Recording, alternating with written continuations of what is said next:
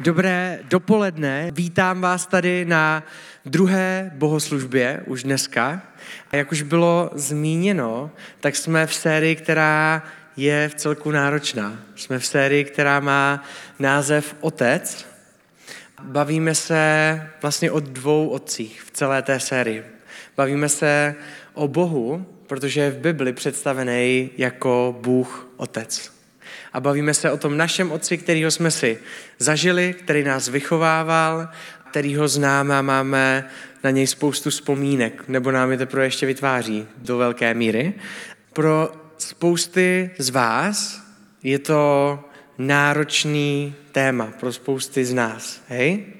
Michal minule mluvil o čtyřech darech Otce z toho pohledu ve vztahu mezi Otcem a Synem, mezi Bohem a Ježíšem a mluvil o Bohu jako o dokonalým otci, který dává hodnotu, identitu a všecko, co potřebujeme. Dává plnost lásky, dává plnost identitu, hodnoty, to, kým jsme.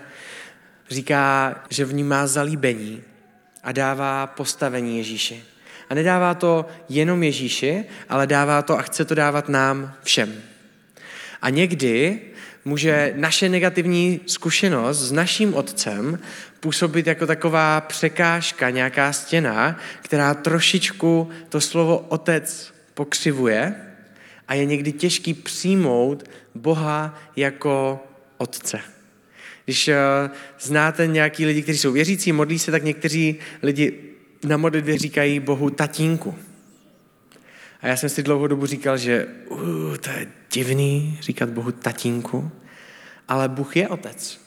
Ale někdy to je pro nás jenom někdy těžký a divný, protože tam máme nějakou zábranu. To, co je důležitý si říct. Role otce v našich životech, role otců, kterou máme, který máme tady na zemi, ať už jsou přítomní v rodině nebo nejsou, tak má obrovský dopad. To, jestli otec nebo jako dítě vyrůstám v rodině, kde není otec a je tam jenom maminka, tak to má obrovský dopad na náš život. To jestli vyrůstám v rodině do určité míry s nefunkčním otcem, tak to má obrovský negativní dopad na mou hodnotu a identitu. Protože otec ve vztahu k dětem je jedna z největších, nebo je největší autorita a má jeden z největších otisků do našeho života. A může nám dát hodně dobrý základ, anebo náročný. To, co je důležité říct dneska, a tahle séria není myšlená proti našim otcům, aby jsme si říkali, jo, ten můj taťka, to bylo hrozný. To není o tom. Ty každý z nás to pokazí a zraní lidi kolem sebe.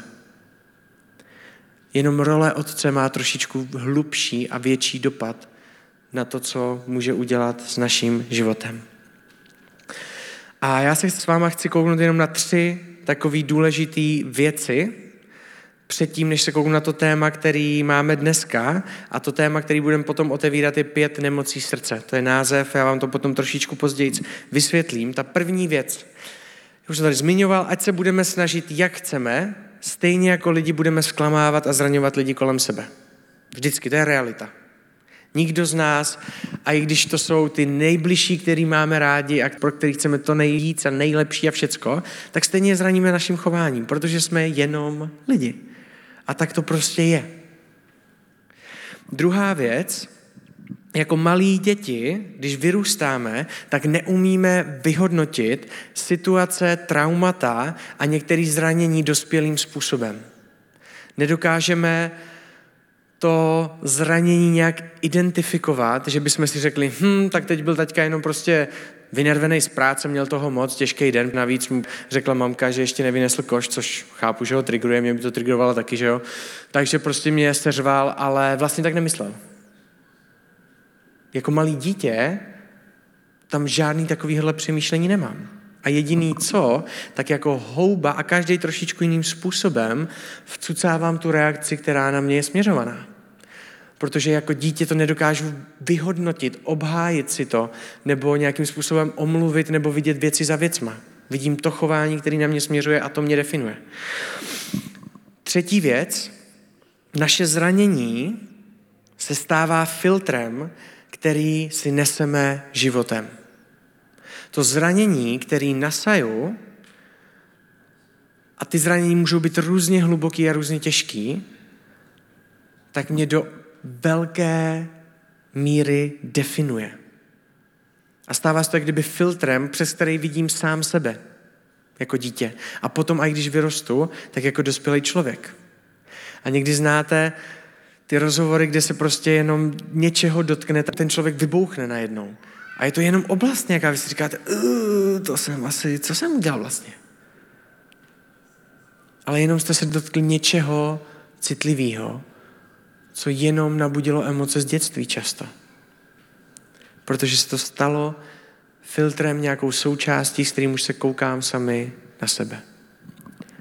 A když se z toho neuzdravíme, tak pak máme tendenci říkat, hele, já už takový prostě jsem, tak mě tak přijmi. Hej, já jsem prostě nervák, tak co jako? Si s tím jak vypořádej. A nesu si sebou z dětství nějaké věci a zranění, které mě už definuje, to, kým jsem. A v téhle sérii se bavíme o tom, že Bůh jako dokonalý otec chce promlouvat do tady těchto situací a chce přepisovat ho, naši hodnotu, přijetí sama sebe a to, kým jsme. A jestli jsme milovaní nebo nechtění. A spoustu dalších věcí. A o tom se bavíme tady v téhle sérii. Koukneme se na pět nejčastějších reakcí, které jako děti děláme, když se dostáváme do zranění s naším otcem. Jenom to, co chci říct, pokud pro někoho z vás je to možná líp identifikovatelný než na otce na maminku, tak je úplně v pohodě tam dát. Pokud se jste měli velký trauma na škole se starším spolužákem, můžete si tam dát i takovouhle situaci, ale my se bavíme o otci v téhle sérii ze dvou důvodů. Protože otec má největší dopad podle všech statistik na náš život a protože Bůh se představuje jako otec a často to je překážka, která je tam vůči němu. OK, jdeme na to, nebude to úplně jednoduchý a chci říct ještě jednu věc, než tam přijdem. Ta série se dá tak proplout jednoduše. Těch pět nemocí srdce se dá proplout a říct si, jo, to se mě netýká, to nechci slyšet.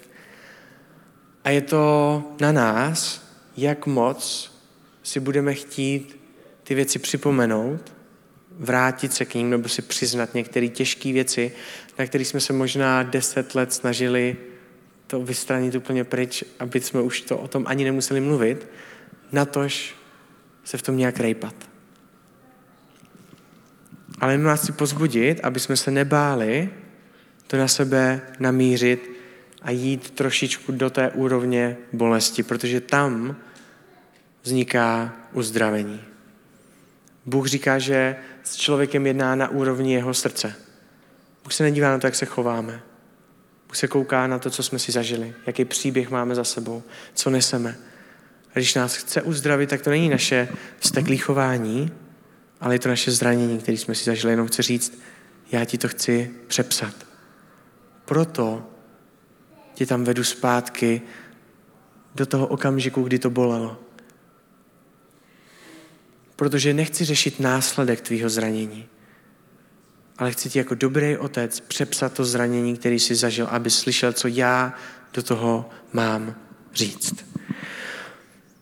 Tak to jenom připomenu ti předtím, než rozbalíme těch pět reakcí. První reakce je pojmenovaný jako srdce otrávené lží. To, co slyšíme od otce po dvou slovech ty jsi, tři tečky, tak je strašně klíčový pro naši hodnotu a pro naši identitu. Ty jsi definuje to, kým jsme. A říká nám to otec jako autorita. A v momentě, kdy slova, které jsme slyšeli v dětství, ty jsi k ničemu, ty jsi nešikovnej, ty jsi tlustá, podívej se na sebe, jak vypadáš a já nevím, co všechno, tak to jsou věci, které jako nám jako dětem definují naši hodnotu a naši identitu a to, kým jsme. A je to natolik silná lež, že se to stává pravdou pro naši identitu. Nedokážeme si říct, to tak není a přehodí to. Ale často to jde, že se to otáčí v pravdu a prostě nás to definuje tak hluboko, že tomu věříme sami nad sebou, tady těmahle slovama, které jsme slyšeli. V přísloví v 15. kapitoli ve 4. verši je napsaný krotký jazyk je stromem života. Dá se říct hezký slova? A spoustu z nás vás jste slyšeli a spoustu z nás slyšelo pěkný slova od rodičů. Ty jsi skvělej, to je super, jak se snažíš, jsi strašně snaživý. A to, jak mluvíme a jak nám mluvil náš otec, může nést život. Je-li však pokřivený, ducha podlomí. Pokud ty slova, které slyšíme, jsou pokřivený a nejsou pravdivý a rovný, přímý k nám, tak to má moc podlomit našeho ducha. Má to moc podlomit naši osobnost, to, kým jsme, jak se vnímáme. Často ty lži nad sebou vyslovíme my samotní. Měl jsem jednoho kamaráda mám, který byl v dětství srovnávaný jeho otcem se svým bratrancem pořád. Kdybys byl jako tvůj bratranec, kdybys měl zájmy jako tvůj bratranec, kdyby ses učil a měl známky jako tvůj bratranec, ten kluk nebyl nešikovný. On byl hodně nadstandardní, ale nebyl tak nadstandardní, jak jeho bratranec. A ten člověk si řekl, hej, jak kdyby můj taťka chtěl mýho bratrance zase na daleko víc, jak mě. A raději by si nás přehodil, aby mohl vychovávat ho. A jenom si vyvodil ty věci a řekl si nad sebou lež, kterou si vyvodil z jednání. A ten klučina, on byl šikovný na spoustu dalších věcí. Byl daleko chytřejší jak já ve spoustě oblastech. V tom, co dělal, byl strašně šikovný a vyhrával věci. Přes to všechno, přes všechen jeho úspěch, měl pořád jedno slovo, který opakoval furt dokola a nesl se to s ním. Já nejsem dost. Já jsem k ničemu. A nebyl schopný ničem v tom získat svou hodnotu, protože ta lež ho definovala tak strašně hluboko, že i když měl úspěchy a i když mu mohli ostatní říkat, co chtěli, tak to nedokázal přijmout. Protože tam byl jeho otec, který mu jednu větu položil až moc hluboko do jeho srdce. Víte, jak my jako děti máme tendenci často vinit za věci a hádky rodičů sebe. Máme s Lizy s mou manželkou dvě dcery, jedna má čtyři roky, druhá mimčo ještě. Ejminka, ta starší, tak eh, my s Lizy se snažíme nehádat před holkama, hej, ale známe to, snažit je jedna věc a prostě to sem tam eh, ujede a měli jsme ostřejší výměnu názoru, jak se to říká. To znamená, že jsme se seřvali, hej, nebudeme si ani zrát. A prostě jsme po sobě vyjeli a byla u toho Amy, protože jsme to nezvládli. A já jsem strašně rád za to a je to obrovská milost pro Amy, že Amy dokáže popsat rychle svoje emoce. Protože Amyka začala hnedka plakat a řekla nahlas před náma větu, to je kvůli mně, že? A v ten moment jsme museli oba dva přestat. A nešlo pokračovat dál. Najednou nebyl problém. A potřebovali jsme jít za Amy a vysvětlovat jí, Amy, to není kvůli tobě. My jsme se jenom nezhodli s maminkou na něčem a začali jsme jí vysvětlovat, proč to není kvůli ní. A jsem strašně rád za to, že to Amy dělá, když se nám to nepovede.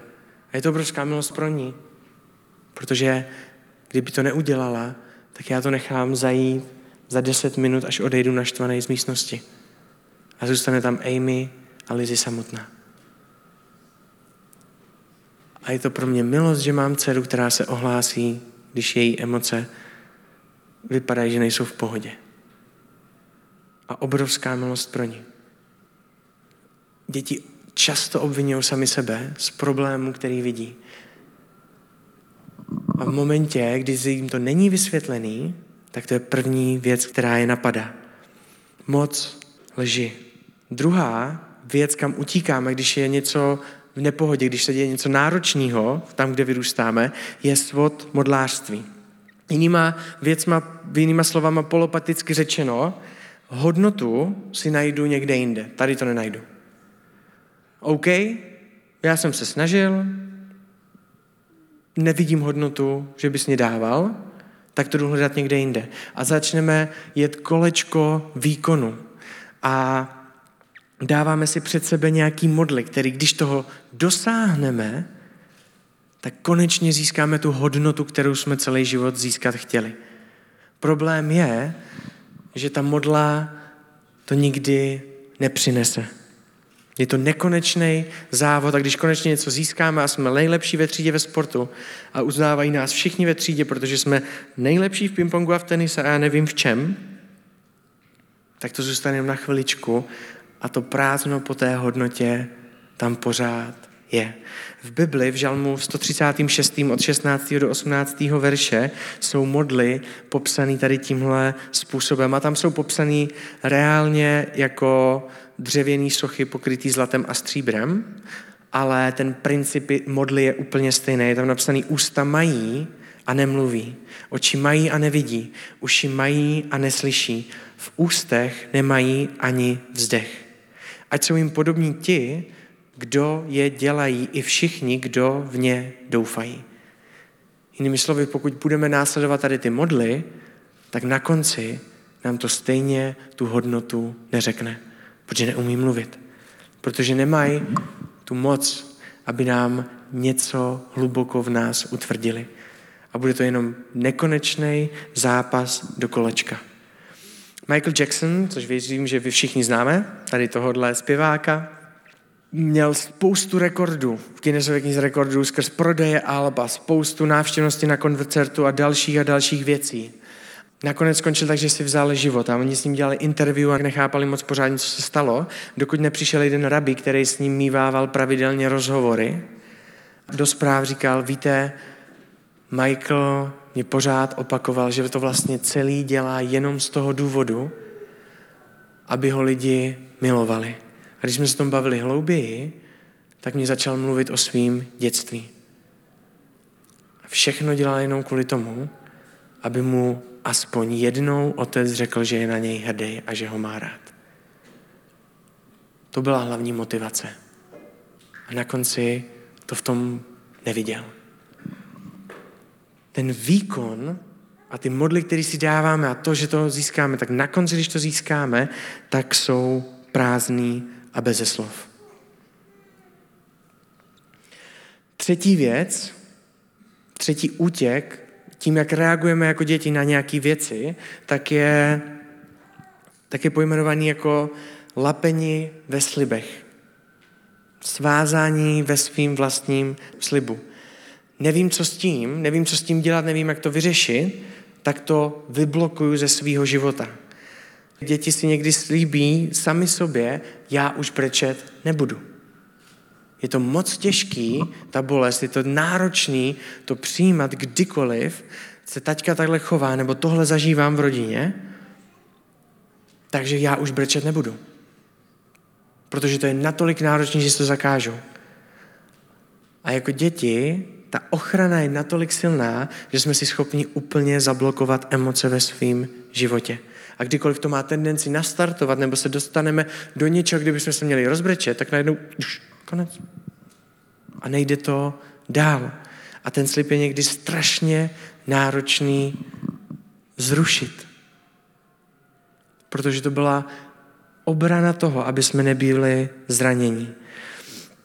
Dělal jsem pastoraci jednomu člověku, který mě poprosil o to, aby jsme se setkali a pokecali si. A říkal jsem si, jo, je to jako kdyby jedna z věcí, kterou dělám na pohodu, klasická taková rutinka už trošičku, hej, i když to beru každý příběh nový a vám to, nebojte se. a, a tak jsem s ním šel na rozhovor, říkám, super, potřeboval bych si popovídat, něco řeším.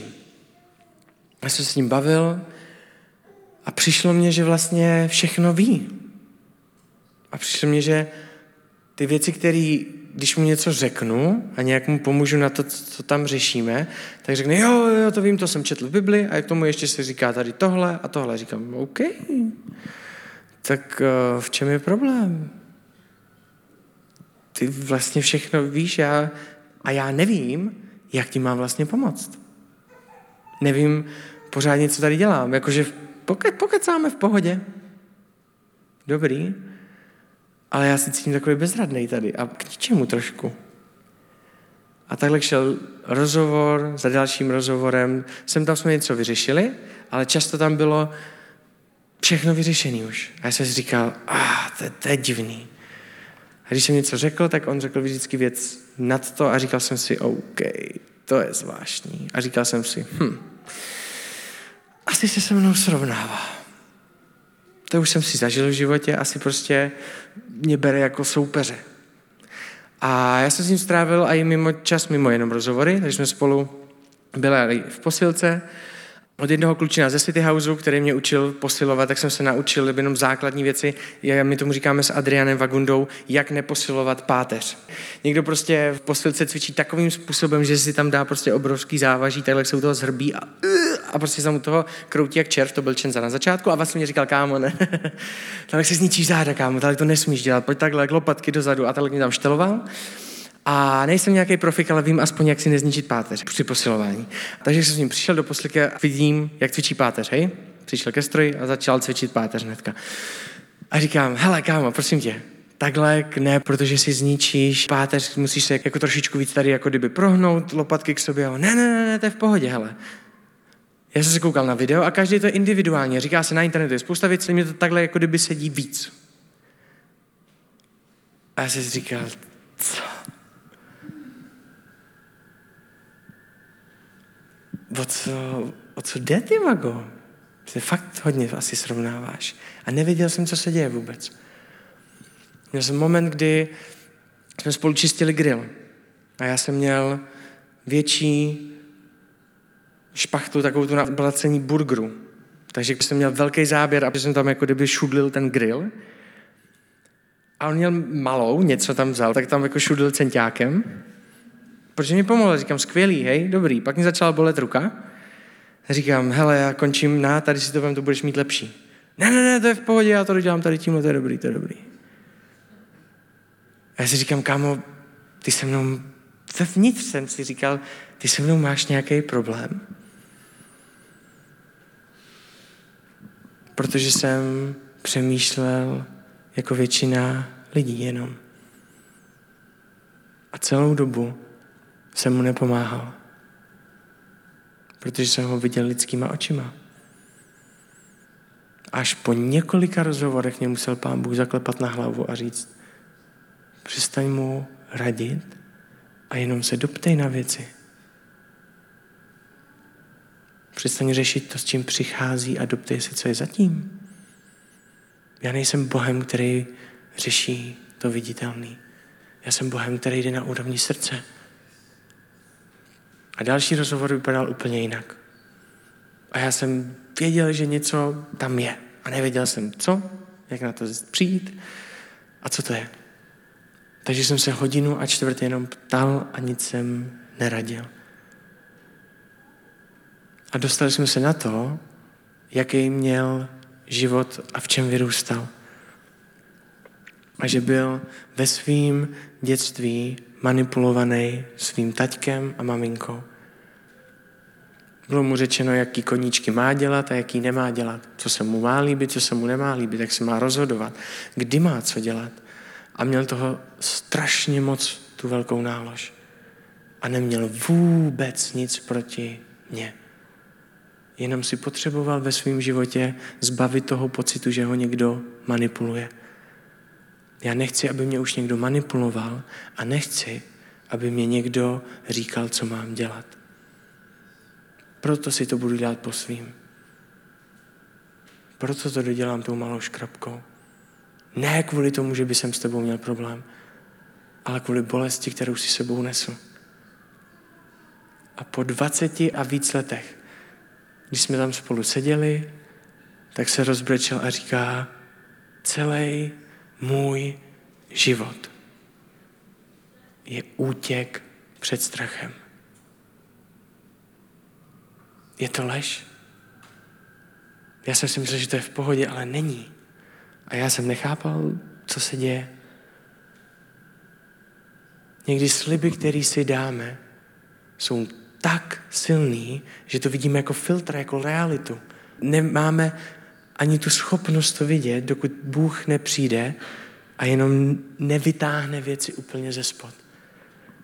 A je to obrovská milost a já jsem strašně vděčný, že toho člověka můžu vidět se posouvat.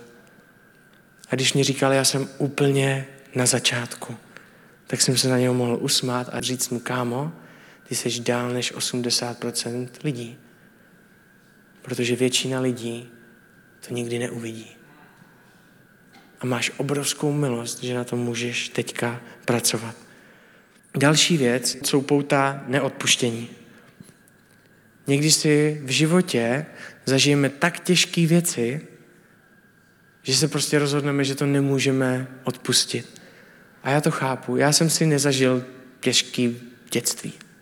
Takže to vlastně nechápu. Ale bavím se s hodně lidma a taky se musel odpouštět nějaké věci ve svém životě a je to náročný. Odpouštění není jednoduchá disciplína. Ale přitom to je podstata božího srdce.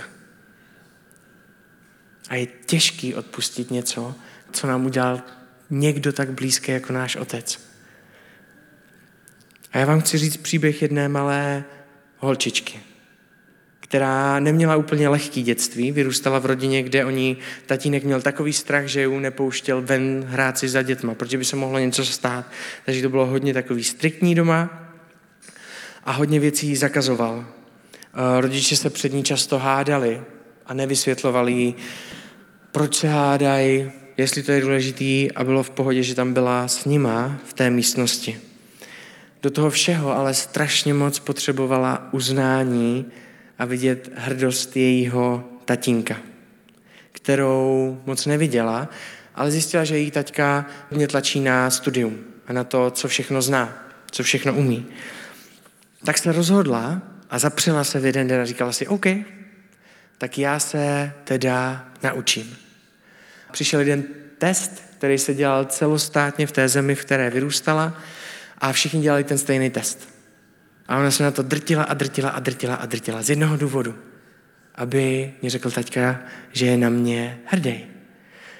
Takže přišel test, začala psát, napsala to celý a když přišly výsledky a koukla se na ně, tak zjistila, že v té své třídě, kterou se dělala napříč všema školama, má nejlepší výsledek ze všech. A říkal si, wow, konečně. A bylo jedno, že to je nejlepší ze všech, potřebovala to přinést svýmu taťkovi. Takže za ním přišla a teďka se na to koukal a řekl, hm, a jelo se dál.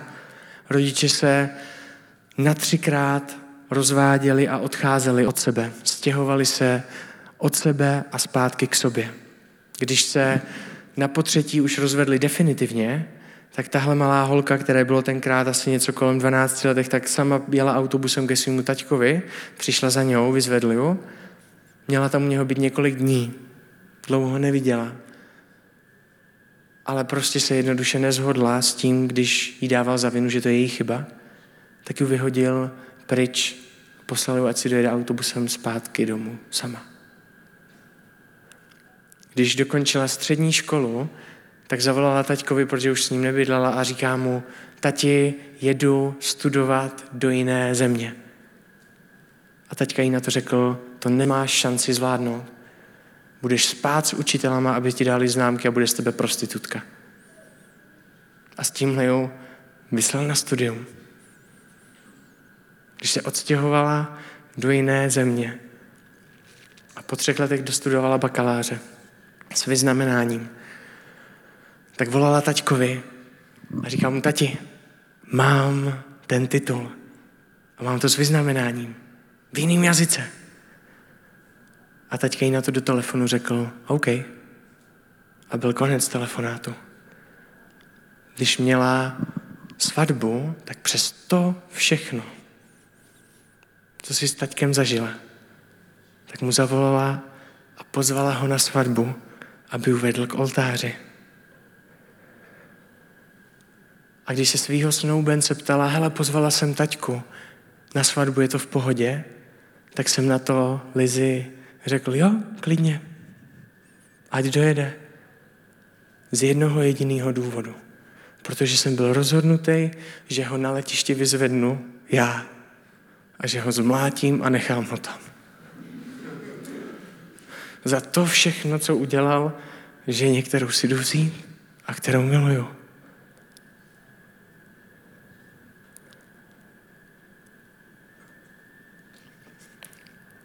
A na Lizi jsem největší blízky viděl odpuštění, který je neférový, který dával člověk člověku.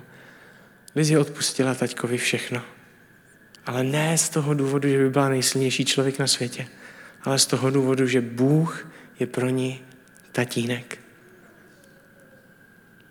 A jenom mi říkal, já vím, že to je těžký, ale já jsem odpustil všem všechno. Zvládneš ty odpustit svýmu otci. Tohle je cesta, na kterou tě vedu. Tohle je cesta, na kterou vás vedu. A Lizi mu dokázala odpustit. A pak jsme se bavili, protože jsme nevěděli, co s tím, protože to bylo náročné, protože jsme mu psali něco, on nám napsal věc, kterou když si Lizi přečetla, tak se vždycky sesypala, rozbrečela a, a sbírala se z toho dlouho, pak mu zase napsala, pak se zase rozbrečela, když to četla. A potkali jsme se s jedním pastorem, který ho jsme si strašně vážili a on nám ukázal na skvělý verš v Bibli. Lukáš 6. kapitola 27. až 28. verš. Vám, kteří slyšíte, však říkám, vám, kteří mě znáte, vám, kteří jste si mě zažili, však říkám, milujte své nepřátele, buďte dobří k těm, kdo vás nenávidí, žehnejte těm, kdo vás proklínají a modlete se za ty, kdo vás pomlouvají. A on nám říkal, začněte se za něho modlit a žehnat mu na modlitbě. A začněte mu posílat vzkazy na Vánoce, na narozeniny, na Velikonoce, na svátky velký. Neříkejte mu, co děláte, aby vám neradil, ale buďte k němu takovýhle. Tak jsme to začali dělat.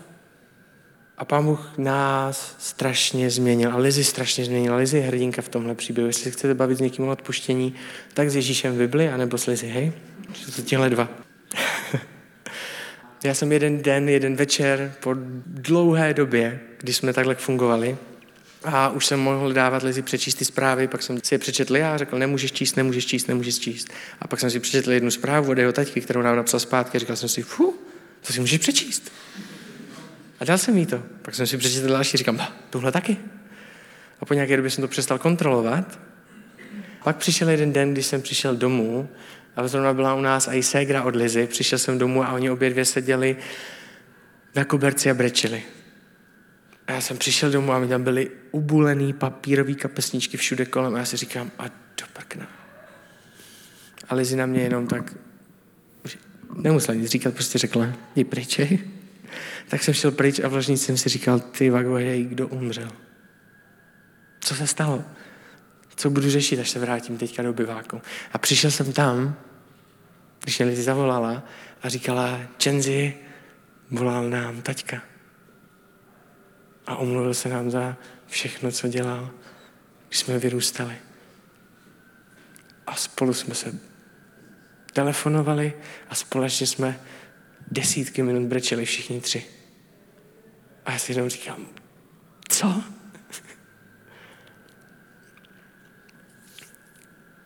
Bůh, Otec, nás někdy nevede do jednoduchých věcí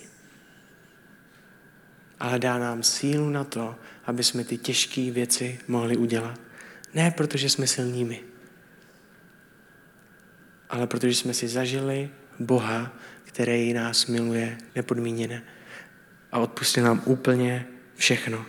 A jenom nás prosím, aby jsme my mohli něco dalšího odpustit někomu jinému. Poslední věc je oklamaní hříchem.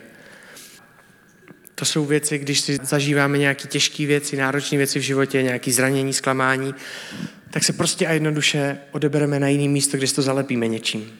Často to můžou být uh, závislosti. Může to být závislost na pornografii, alkoholu, kdy to jsou věci, kdy přijdeme a to zranění zalátáme jiným zraněním. A děláme věci, které jsou špatné, ale v ten moment, kdy je děláme, tak nám to dá chviličku svobody do toho momentu. A prostě a jednoduše se tam musíme znovu a znovu vracet. A spoustu lidí, kteří skončilo závislí nebo jsou závislí, si zažili těžký nepříjemnití a zranění. A jenom k tomu utekli tady z téhle problematiky. Ne všichni, ale velká část z nich. Bůh nezmění vaši minulost. Bůh nezmění naši minulost, ale dokáže změnit moc naší minulosti.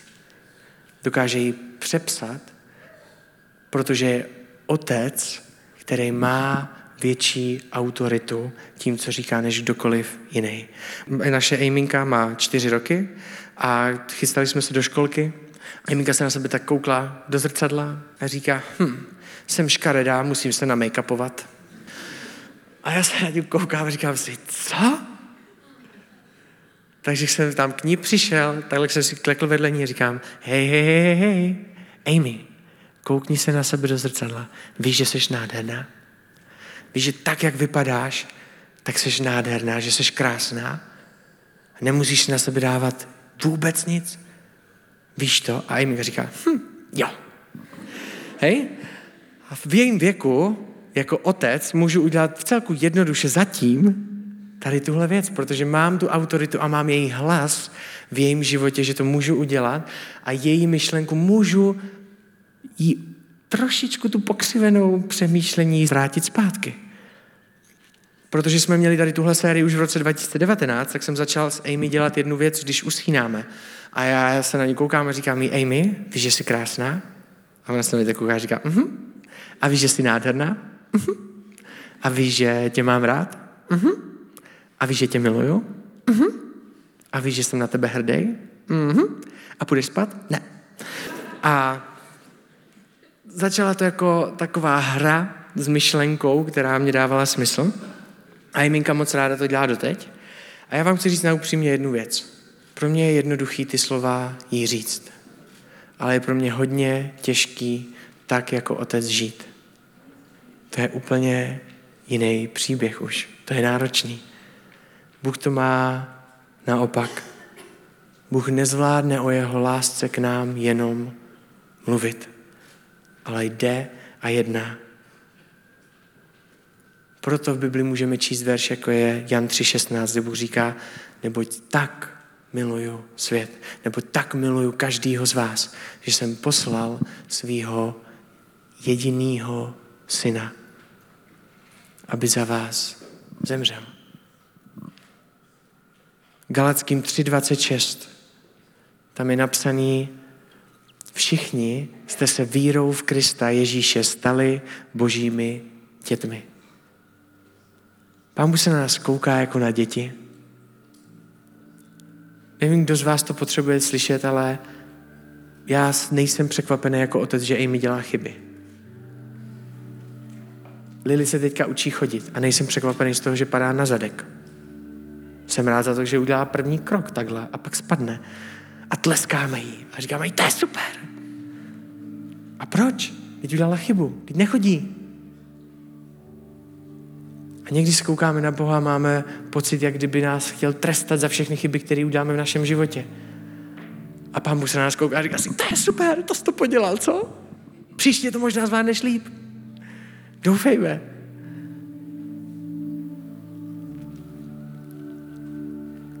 A pán Bůh se kouká s náma do zrcadla a vidí těch pět nemocí srdce a není z toho překvapený.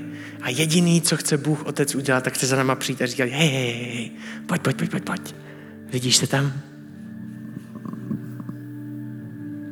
Ty lži, který jsi o sobě slyšel, to není moje srdce. Nech mě ti to přepsat.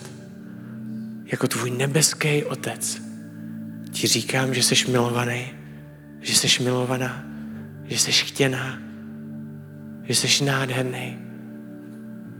Přečti si o tom, co říkám v Bibli. O všech o vás mluvím jako dílo mých rukou, na který jsem hrdý. Jsem na tebe hrdý to, že seš. A můžeš dělat kolik chyb chceš. A kouká se na nás a říká, hej, hej, hej, hej, pojď sem. Chceš vidět, jak tě vidím já? Nevidím tě jako člověka, který se potřebuje za něčím pořád honit. Přestaň se soustředit na výkon. a soustřed se na mě. Já tě přijímám a miluju, protože jsi. To stačí. Nemusíš dělat nic jiného. Hej, hej, hej, hej, pojď sem.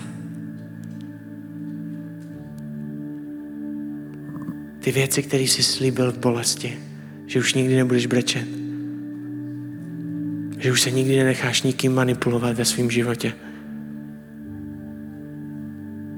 Můžu ti do toho promluvit já. Nebudu tě do ničeho tlačit. Jenom tě do něčeho pozvu. Nejsem Bůh, který tě bude manipulovat. Já jsem dobrý otec. U mě můžeš brečet na rameni. Hej, hej, hej. Vím, že to je těžký, co se ti stalo a nezvládáš to odpustit. Já jsem ti odpustil všechno a víš, proč mě bolí, že mu to neodpouštíš? Protože vidím, jak tě to drží, jak tě to svazuje, jak jsi hotový, jak jsi hotová z toho, že nemůžeš někomu něco odpustit, tu hořkost, kterou v sobě máš.